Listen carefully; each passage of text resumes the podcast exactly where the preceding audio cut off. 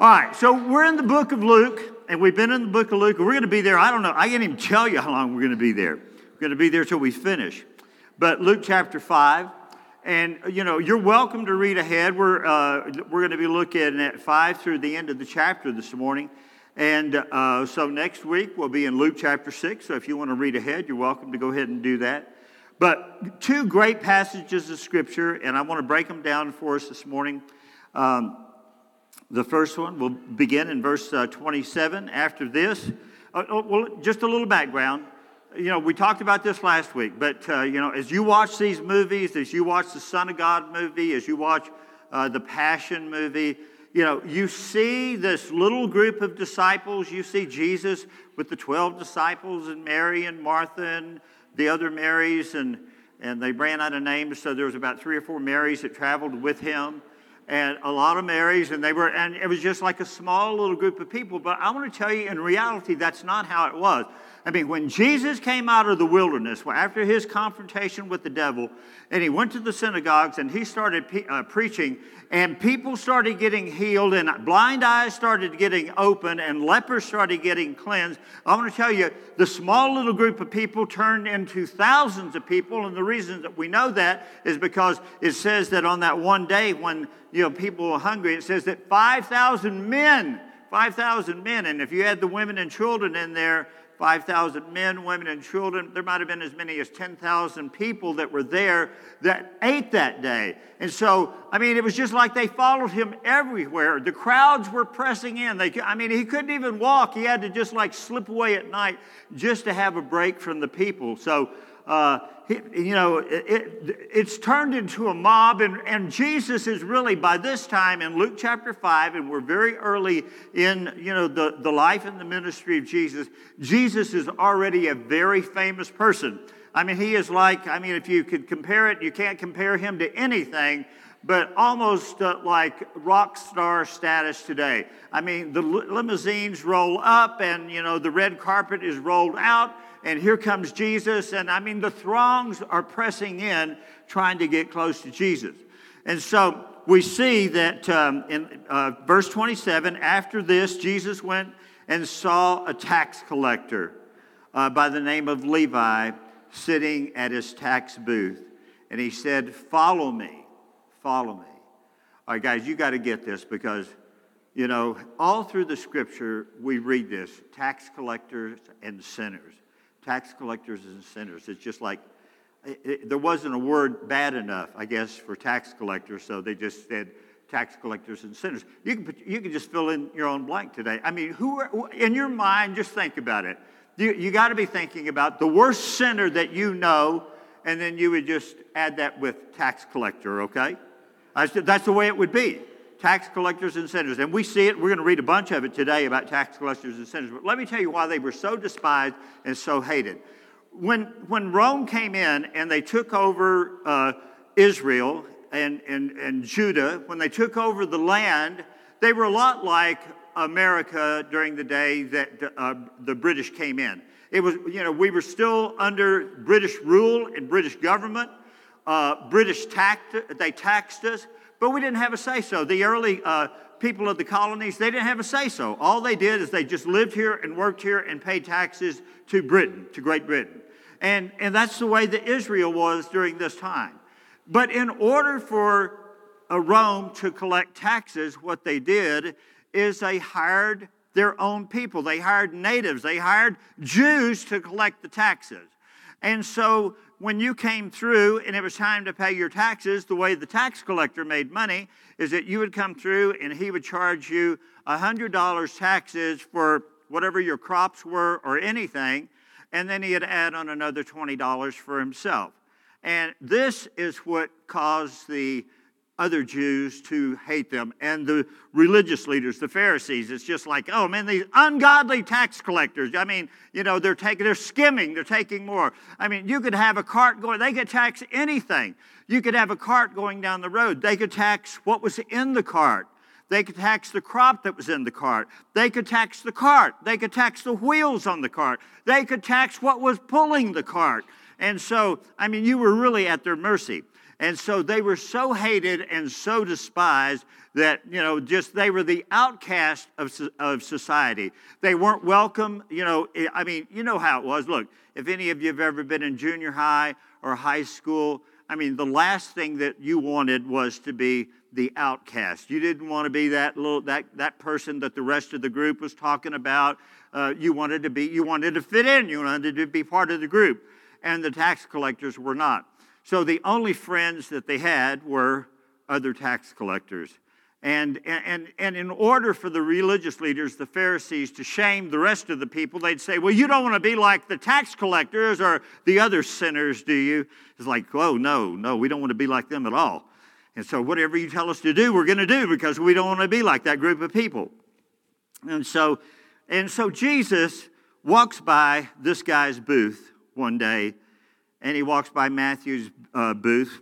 he's called Levi here, but we know him as, as, as Matthew. Uh, Matthew was the fifth of the apostles to be chosen, the fifth of, you know, uh, get this in your mind because there were hundreds, maybe even thousands of disciples, but there were only 12 apostles. Uh, you had to be a disciple uh, in order to be an apostle.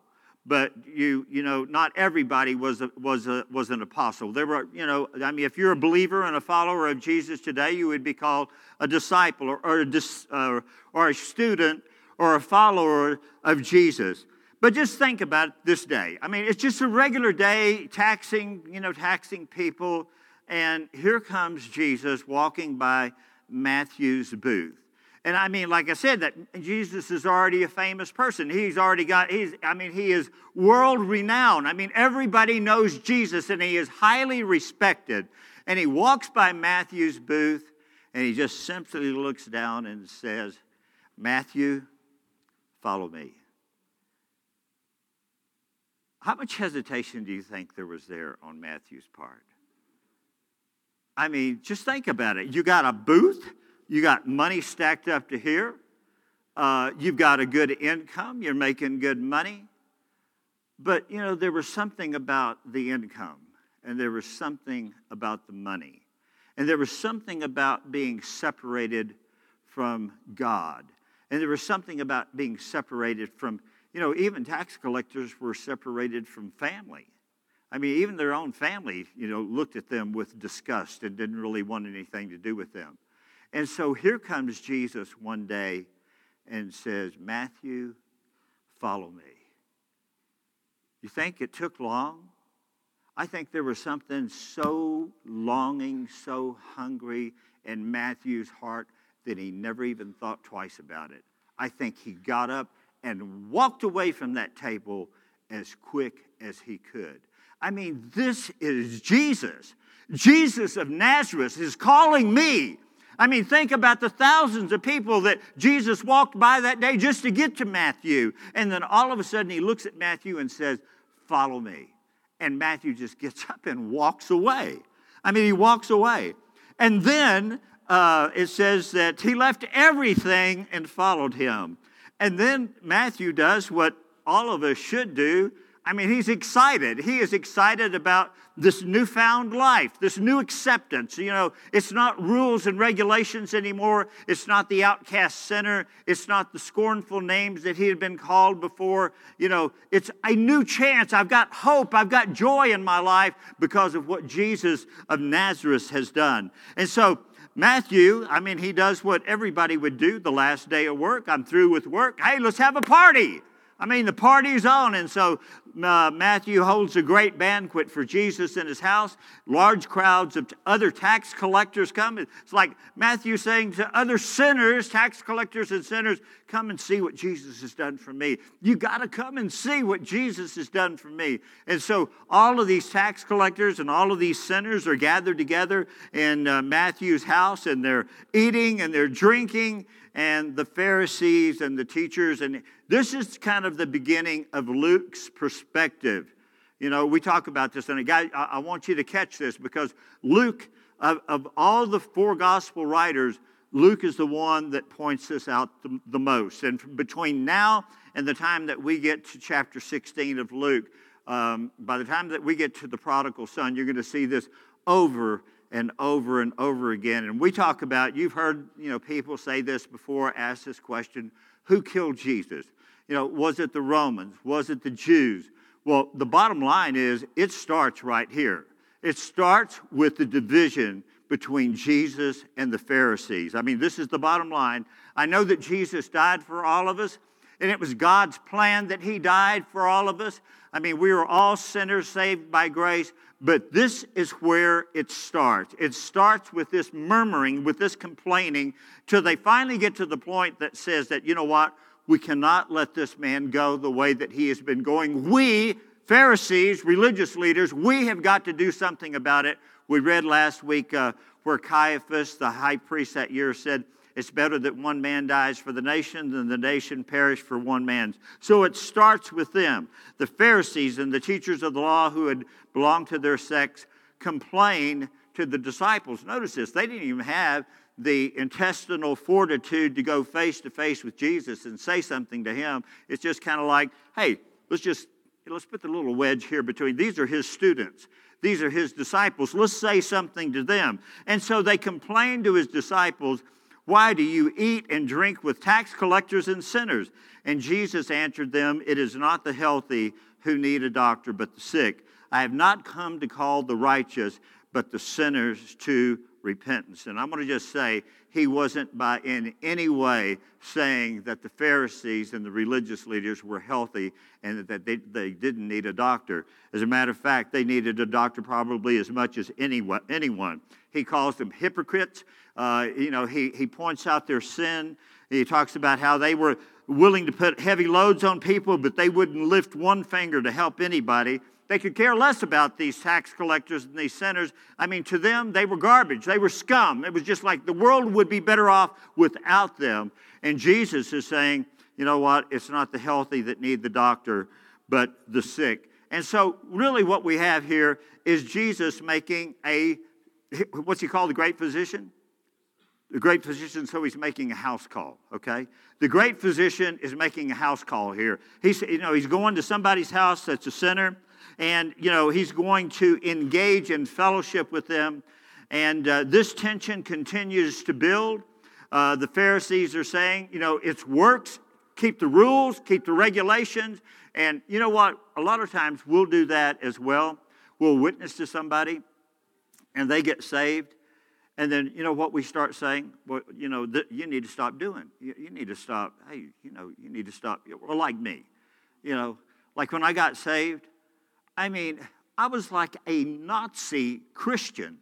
I'm serious. I mean, I was. I just, uh, the first thing, I mean, I'm not even saved. The first Christmas, I'm, I got saved probably in, uh, you know, like the fall of 1970. We go home for Christmas. I mean, I hit the door with my foot. And I'm just like, you are all sinners and you're all going to hell. Now, how do you think that went over? It's like, great, thank you. Good to see you, son. Glad you're here. Merry Christmas. You know, uh, so, and that's kind of what these people were under. The Pharisees were, you know, you've got to, you've got to keep all these rules. You got to keep all these regulations. These are the things that you got to do. You can't do this. You got to do this. And it was just like, and Jesus shows up and he says, you know, he embraces the sinner. I mean, the woman that's caught in the act of adultery, he embraces her. He treats her with loving kindness, with grace and compassion. It's the same way that he treated the tax collectors. He embraced them and made them feel loved and warm and welcome, and they were glad to be in his presence. They were excited about being in his presence. That's why, you know, some people feel more comfortable. Listen to this. Some people feel more comfortable at Miller time at five o'clock in a bar, they feel more comfortable there with their friends than they do in church on Sunday morning. And I tell you what, that's a problem. That is a problem.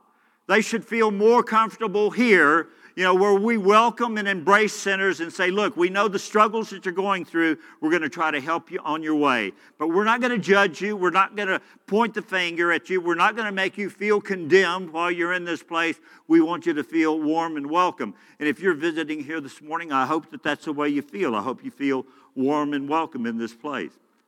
All right. so I, I, love this. I, you know, I, I got to go back. I got to back up a little bit because I want to give you some examples of leaving, Matthew leaving the table.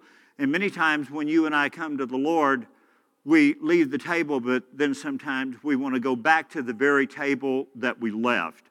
And uh, I, I just need to ask you have you really left the table, or have you left some things on the table that you need to keep going back to? You know, the Bible tells us that when we accept Christ as our Lord and Savior, and I know it's a struggle. I know Nina and I was talking about this. I was visiting with the pastor from another church the other day. We were discussing this. How that some people, when they come to the Lord, it's just like, it's just amazing the change, the radical change that happens in their life. It's just like that video we were watching. The shackles fall off, the chains fall off, and it's just like the big things in their life they're absolutely set free from. And other people just have this ongoing struggle. It's kind of like the Goliath in their life. I mean, David goes out, you know, the young David goes out and slays this giant, kills him, and it's like he's not a problem for David or Israel anymore. But there's some other problems that follow. And see, I want to just say that in some of our lives, we see these great big giants that are just destroyed right away, and we don't have a problem with them. You never even have to look back at these problems in your life. And there are other Christians that you know, deal with this on an ongoing basis. And that's why they need our love, they need our compassion, they need our help. They need someone to put an arm around their shoulder and say, you know what, you know what, God, I know you're struggling. I was there. I've, I've had those same struggles in my own life. God helped me, and I know that He has not given up on you, and He's going to help you as well. But let me give you an example of Old Testament example. You guys know the story. It's about Elijah and Elisha. Elijah, this great man of God, you know, he's getting ready to be uh, lifted up in this huge chariot of fire. And uh, he has a protege uh, called Elisha. And Elisha is like the next one in line. He's going he's gonna be the next prophet of Israel. And uh, so here comes the call, kind of like Jesus passing by Matthew's booth. And in 1 Kings chapter 19, verse 19, it says Elijah passed by him, threw his mantle on him. All right, this is Elijah the prophet putting his mantle on the second in call, the second one to be called Elisha. He's out, he's been out in the field, he's been plowing. He's plowing in the field with oxen and a plow. And it says that he left the oxen and ran after Elijah and said, Please, let me kiss my father and my mother, and I will follow you. And he said to him, Go back again for what I have done to you. And Elisha turned back from him. And notice this. This is called, in our language today, this is called burning bridges. And sometimes burning bridges are, is a good thing to do, and sometimes it's a bad thing to do. But in this particular case, and when it comes to us following Christ, burning some bridges is a good thing to do. And he says, in verse 21, Elisha turned back from him and took, this is his occupation. I mean, he's working the field. I mean, this, this is where he's invested all of his money. He bought a team of oxen. He's bought a yoke. He's got a, he's got a plow. This is what he does by trade. He plows fields. And he says that Elisha turned back from him. He took the yoke of oxen and killed them. He slaughtered them and boiled their flesh using the oxen's equipment and gave it to the people. And they ate and they arose and they followed, and he followed Elisha and became a servant. And what he was saying in his heart is that I've heard this call of God. And some of you, uh, uh, please hear me this morning. I'm not saying that all of you need to quit your jobs and, and do, do anything of the sort. Some of you, God may be speaking to you about that. And I know that we get mixed up in this all the time, but I'm just talking about the call of our life. When God calls you, you need to walk away from the lifestyle that you were living before. There needs to be this new life that is growing in you by the power of the Holy Spirit. And there are certain things of your lifestyle or your old lifestyle that you need to leave on the table and walk away from. Am I making myself clear this morning? You guys with me? All right, all right. So I just need to ask you this morning is there something that you need to leave behind? Since the time that Jesus called you, is there something in your life Some, you know, something that you've kind of held on to. You think that, you know, I can have Jesus.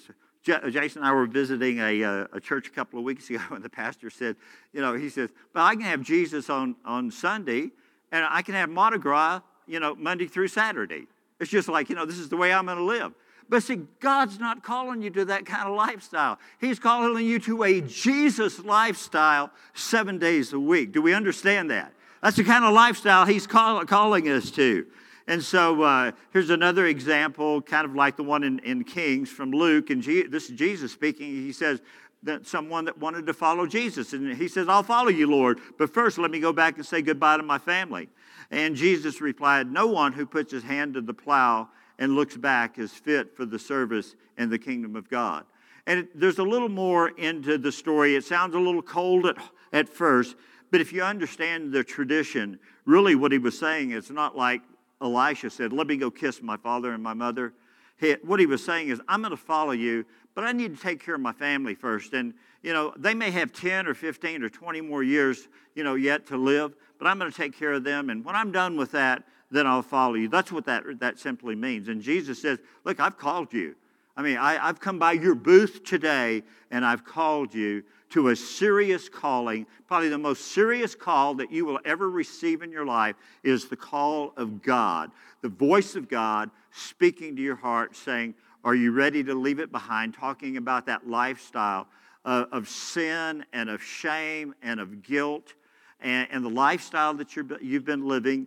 And, and I know that many of you, if you've been like me, you know, I promise God, I'm going to quit, I'm going to quit, I'm going to quit. I prayed it a thousand times. I repented a thousand times. I'm going to quit. God, I want to quit. Forgive me. I want to quit. Forgive me tonight. I want to quit. Forgive me tomorrow night. I want to quit. I mean, I prayed that prayer a thousand times, and some of you have as well, because I was trying to do things on my own. But when I realized that there was a power, a power greater than I had within my, myself, you know, I, I thought, you know, I am a man. I, I spell M, do do do H, N, man. I spell man. I can do this on my own, God. But when I realized I couldn't do it on my own, all right, I needed a greater power. I needed, greater is He that lives in me than He that lives in the world. And God has given us that greater power. And it's, you know, when I realized that I couldn't do this on my own, and I began to cry out to God, God, you know, I, I know, I know it's about, you know, I don't want to, you know, it, it, in my mind, I'm thinking I got to keep all of these rules and regulations, and I, I just found that I couldn't. And not only that I couldn't, I didn't want to. I didn't want to quit. And, and so when the Lord began to come into my life in a greater measure, and see, He will come in to the degree that we allow Him to come in. And if you only want a little bit of Him to come in, only a little bit to come in.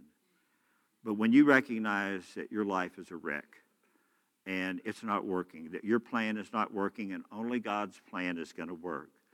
And when you say, God, I, I want the fullness and the power of your Holy Spirit to come in and change me, He will come.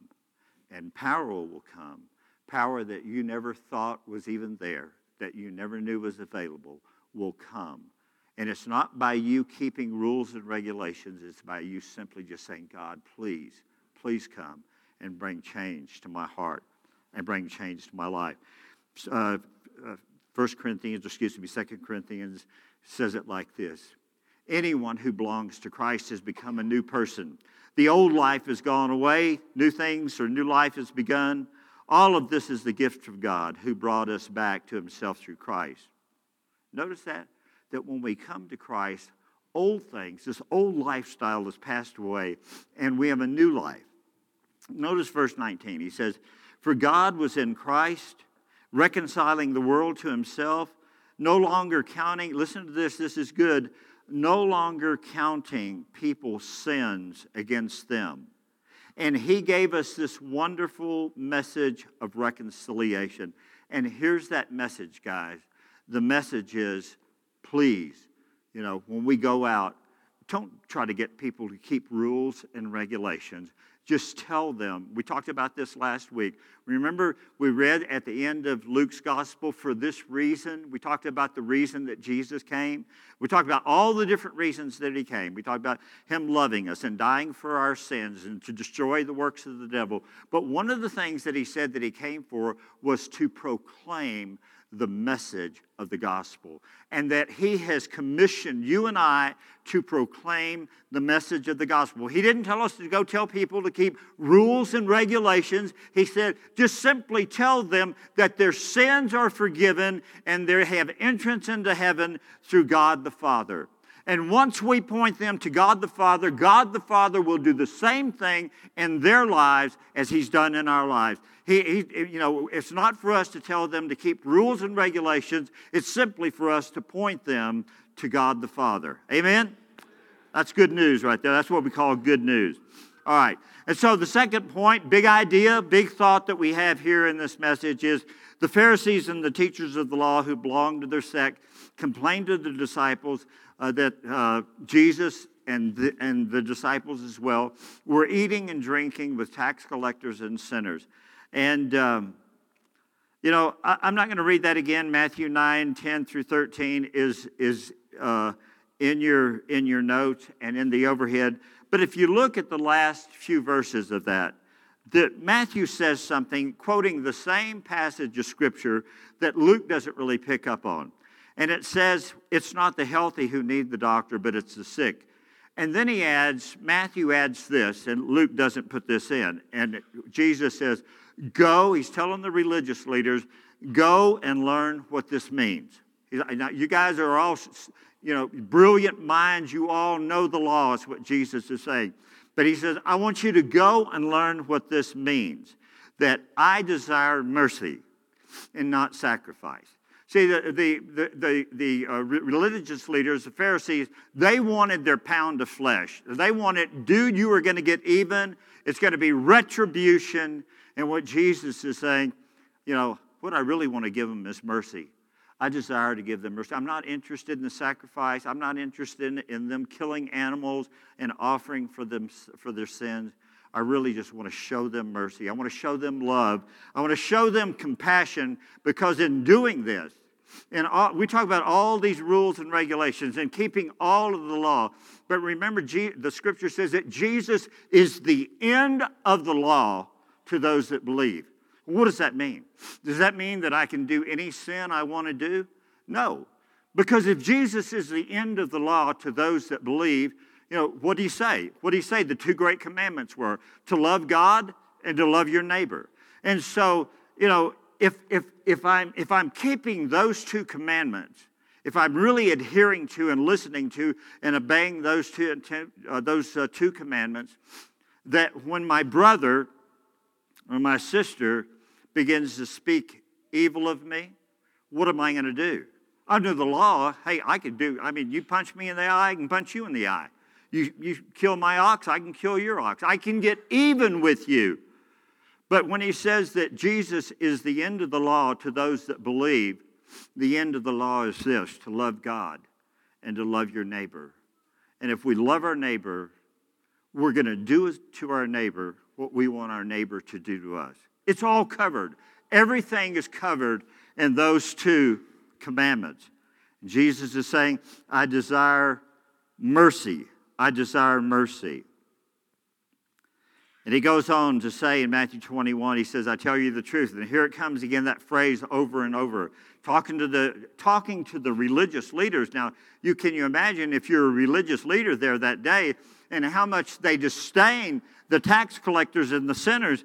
But Jesus is telling the religious leaders, he says, I tell you the truth, that the tax collectors and the prostitutes, whoa, are entering the kingdom of God ahead of you. For God, for John came to you to show you the way of righteousness, and you didn't believe him.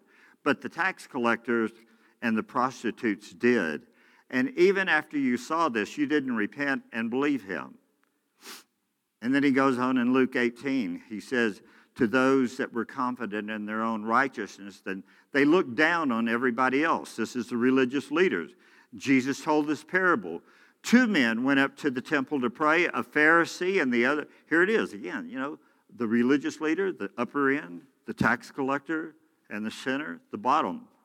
And the Pharisee stood up and prayed about himself God, I thank you that I'm not like other men. And he talked about all the rules and the regulations. I, you know, I'm not an adulterer, I'm not a robber, I'm not an evildoer. I'm not even like this tax collector. I fast twice a week, I give a tenth of all I get. But the tax collector, at the bottom of the totem pole, he says, says that he wouldn't even look up to heaven, but he beat his breast and he said, God, have mercy on me. I'm a sinner. You see, the, the, the, religious leader didn't even recognize that he was a sinner. He thought that all the good things, all the good deeds, all the good works that he was doing was going to be his ticket to heaven. And I want to tell you that sometimes we get in that mode, guys. We start thinking, well, all, the, you know, God, God, if you put all of my good stuff on a scale and all my bad stuff on a scale, that it, uh, surely it's going to tip in the favor of goodness. My good is going to outweigh my bad. And you know what God says? Bunk. Or something like that. Garbage. You know, you want goodness? You want goodness in your life? It's not by doing good things. The Bible says that He, speaking about Jesus, who knew no sin, was made to be sin for us so that we might be the righteousness of God or the goodness of God through him. That our goodness comes from what Jesus did on the cross from us. Doesn't come from anything that we've done. Now, I love this, and this is getting ready to get really good, okay? If you haven't thought it's been good so far, just hang on. This is getting ready to be good. You know, I'm like uh, Jason was telling me, the flying back, and you know how the flight attendants are always telling these you know funny little stories. But he said this one flight attendant came on and said, um, "I want to encourage you to." Uh, tighten up your seatbelt a little extra tight today. The pilot says he wants to try something new. so, how does that make you feel? it's like, okay, what are we, 180s or 360s or what are we doing today? All right. He says, I wrote to you, this is Paul writing to the church at Corinth. I wrote to you in my epistle. Now listen to this. Oh, because we've all been there. We've all done this, this spiritual gymnastics where we jump through all these hoops. I wrote to you in my epistle not to keep company with sexually immoral people. Man, man, okay, cool. I got that. Got that part down.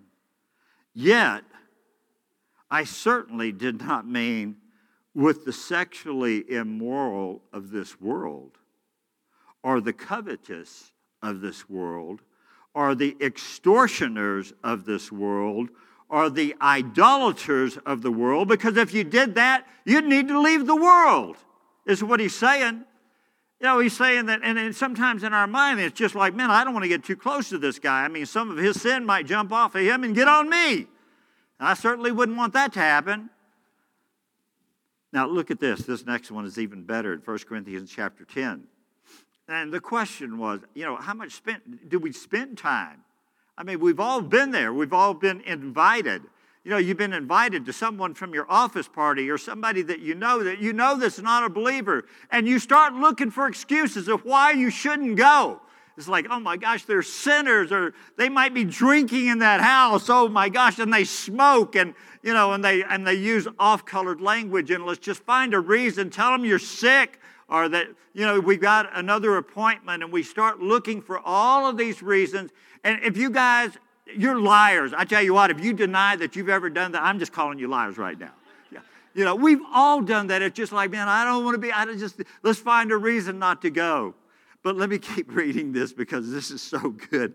He says, eat anything. And, and the whole question here was, you know, do you eat meat that's been offered to, to some, some idol like Diana or, you know, some of these other idols? Do we eat that meat? You know, it's like yuck. It's gonna, it's not even gonna taste the same because it's been offered to somebody else or some other God. But notice what Paul says. He says, eat anything sold at the butcher shop. For instance, you don't have to run an idolatry test on every item. The earth, after all, is God's and everything in it. Even that little sheep that was offered to Diana, the sheep still belonged to God. It was still something that He made. And listen to this. Oh, verse 27, I love this. It's so good. He says, If a non believer invites you to dinner, a non believer, that'd be a non Christian, okay? If a non believer invites you to dinner and you feel like going, go ahead and enjoy yourself. No, no, that can't be in the Bible. I can't go to a sinner's house and enjoy myself. What was God thinking about? Take that out, scratch that out. It's impossible. Me, God wants me to go to a sinner's house and enjoy myself. I mean, what was God thinking? What was he thinking the day that he wrote that? It's like, go to a sinner's house and enjoy yourself. Oh, oh no, I'm too holy for that. I am way too holy for that. Guys, I tell you what, this is the wake up call for us because there are a lot of sinners that need to have you in their house. How are they going to hear the word? Who's going to tell them about Jesus? Who's going to tell them about this incredible change that's come into your life and how the change came into your life unless you go there? You know, what, what are the odds of them just showing up just like, oh, I think it's Sunday morning, you know, I haven't been to church in 20 years, uh, nah, I think I'll go today. That's probably not going to happen. But if you in, are invited to their house, or even greater, maybe you could invite them to your house. I know that's a challenge for some of you, but let's think about it, okay? Let's think about reaching out. I mean, how can we? He says he's already given us this ministry of reconciliation, and simply what that is is just telling people about what God has done in our lives, how good God is, and what God has done in our lives. And so he says, if you feel like going, go ahead and go and enjoy yourself and eat everything placed before you it would be both bad manners and bad spirituality to cross examine your host, host on the eth, uh, ethical purity of each course that's served. Like, hey, did you, you didn't happen to offer this to Diana or to Jupiter or to some of these other idols, did you? I mean, is this clean food? He said, just simply eat it and bless it. You know, you can just say that blessing, you know, I mean, and when we do go, we got to get spiritual. Obviously, you know, if I'm going to go, well, I, I got to, you know, can I pray? Dear God, in Jesus' name, you know, we start off, you know, it's like, guys, please, let's just be people. Let's do what the word says. Let's go ahead and enjoy ourselves. And then finally, I want to wrap this up. Luke uh, closes chapter 5 with, a, uh, with two parables. And there's a, uh, there, there's kind of a law in the scriptures called the law of preeminence. And it's like the first time that something appears, you're supposed to take note of it. And so this is the first time that, that uh, parables appear in Luke's gospel. And not only one uh, parable appears, but he puts two together. And they said to him, John's disciples often fast. And the, my third point or big idea here is that change is coming. And that's really what the rub was between Jesus and, and, the, and the Pharisees that change is coming. And you remember that the accusations about Jesus during the trial was, you know, that this man said he's going to destroy the temple, this man is changing the laws of Moses. All of these accusations were coming to him, and they begin with, with some, some of this that we're going to be reading right now. Uh, John's disciples fast often, um, and they pray. Um, and the disciples of the Pharisees, they fast often, they pray, but yours, they just go on eating and drinking. Jesus answered, Can you make the guest of the bridegroom fast while he's with them? But the time will come when the bridegroom will be taken away from them, and in those days he will fast. And he told them this parable. He says, No one tears a patch from a new garment and sews it to an old one. If he does, he will have torn the new garment, and the patch from the, uh, the new will not match the old. And no one pours new wine into old wineskin. If he does, the new wine will burst the skins, and the wine will run out, and, wines, and the wineskins will be ruined. No, new wine must be poured into new wineskins. And no one, after drinking old wine, wants new, for he says the old is better. And so, what's he saying here? I mean, it's a parable.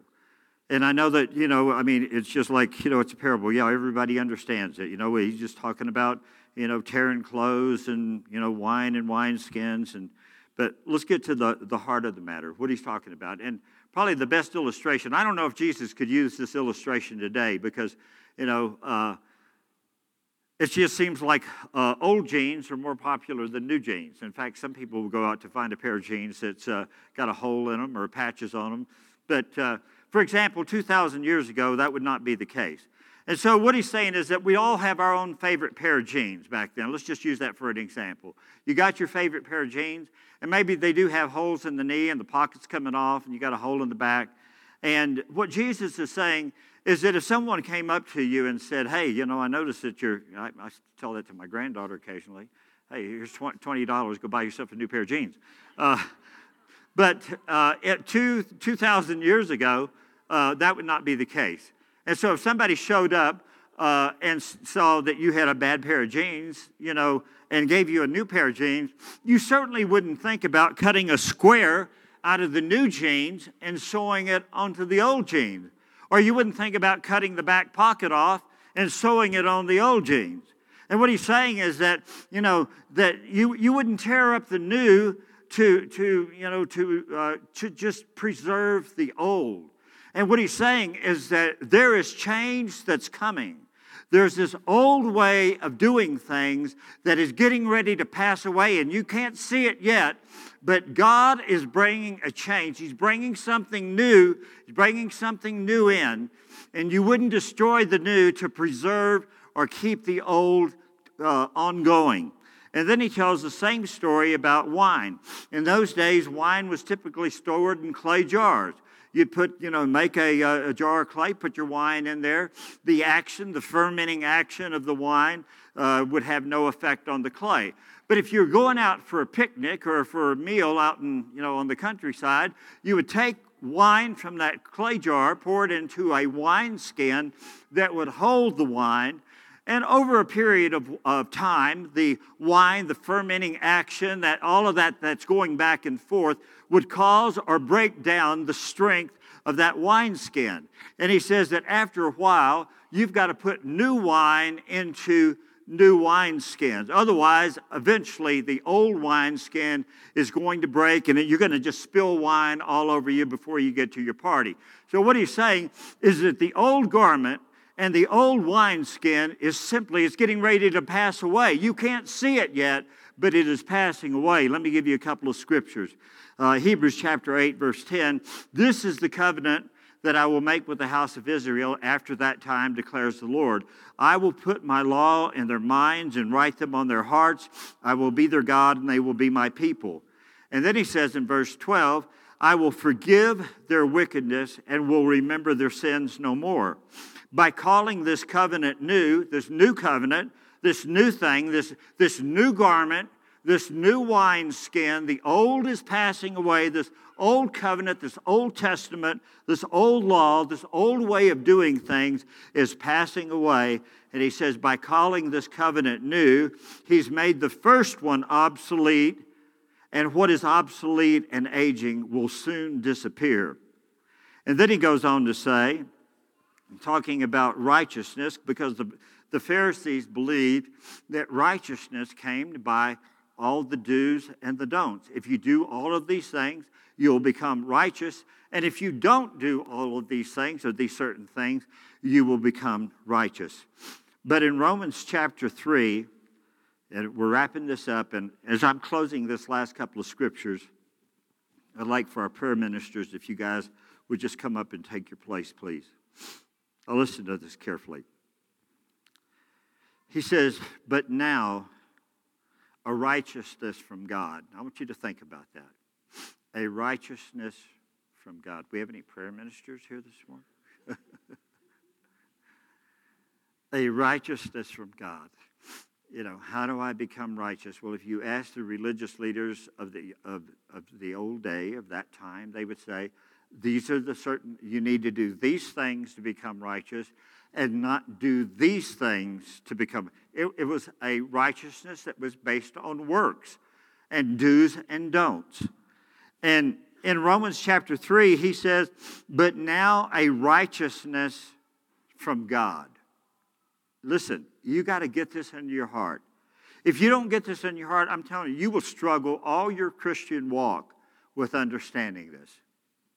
Because you will spend the rest of your life trying to please God. You will think that, you know, I did something today that was wrong and I didn't please God, and I've got to try harder. I've got to work harder to please God. But he's saying here a righteousness from God apart from the law.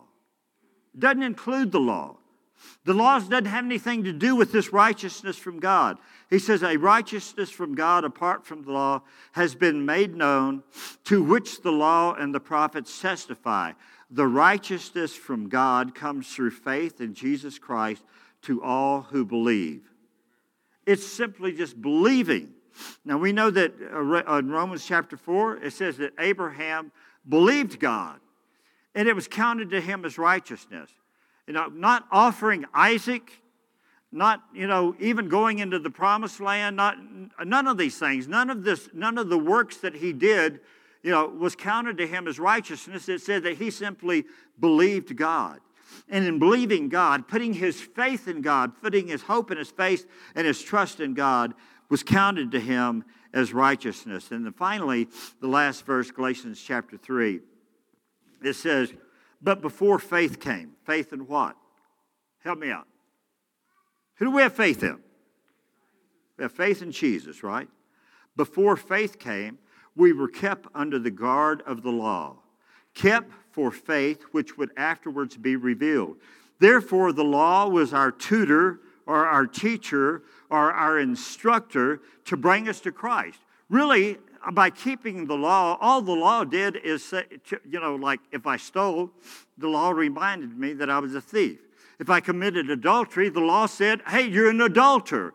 If I, you know, blasphemed God, the law said you're a blasphemer. But there was nothing in the law that healed me once I did those things. There was no hope, there was no healing, there was no forgiveness in the law. All the law did was point out my sins. And so he says that Therefore, the law was our tutor. It just it pointed our sins out to us to bring us to Christ.